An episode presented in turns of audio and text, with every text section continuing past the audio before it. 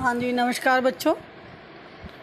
मैं आपकी हिंदी अध्यापिका सोनू बाला। आज मैं आपको एक कहानी सुनाने जा रही हूँ, जो हमारे पाठ्यक्रम से संबंधित है। लालची कुत्ता।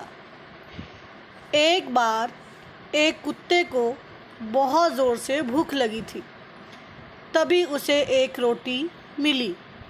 वह उस रोटी का पूरा आनंद लेना चाहता था।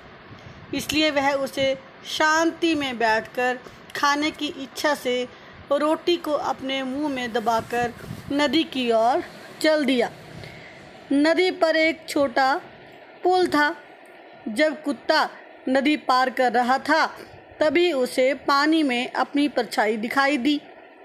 उसने अपनी परछाई को दूसरा कुत्ता समझा और उसकी रोटी छीननी चाहा।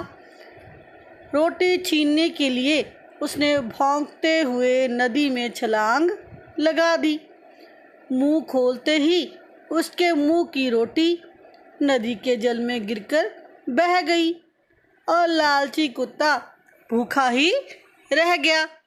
इसलिए कहा गया है कि हमें लालच नहीं करना चाहिए। तो बेटा, इससे हमें क्या शिक्षा मिलती है? कि लालच बुरी बला है। तो बच्चों, आज हमने क्या सीखा? कि हमें कभी भी लालच करना नहीं चाहिए।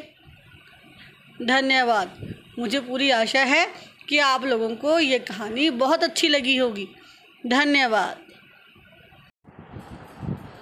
मैं सोनू बाला, हिंदी अध्यापिका आज मैं आप लोगों को एक कहानी करवाने जा रही हूँ, जिसका नाम है प्यासा कौआ एक बार एक कौआ बहुत प्यासा था, उसे कहीं पानी नहीं मिल रहा था।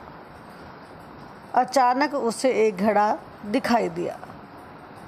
जब वह घड़े के पास पहुँचा, उसने देखा कि घड़े में पानी बहुत थोड़ा था।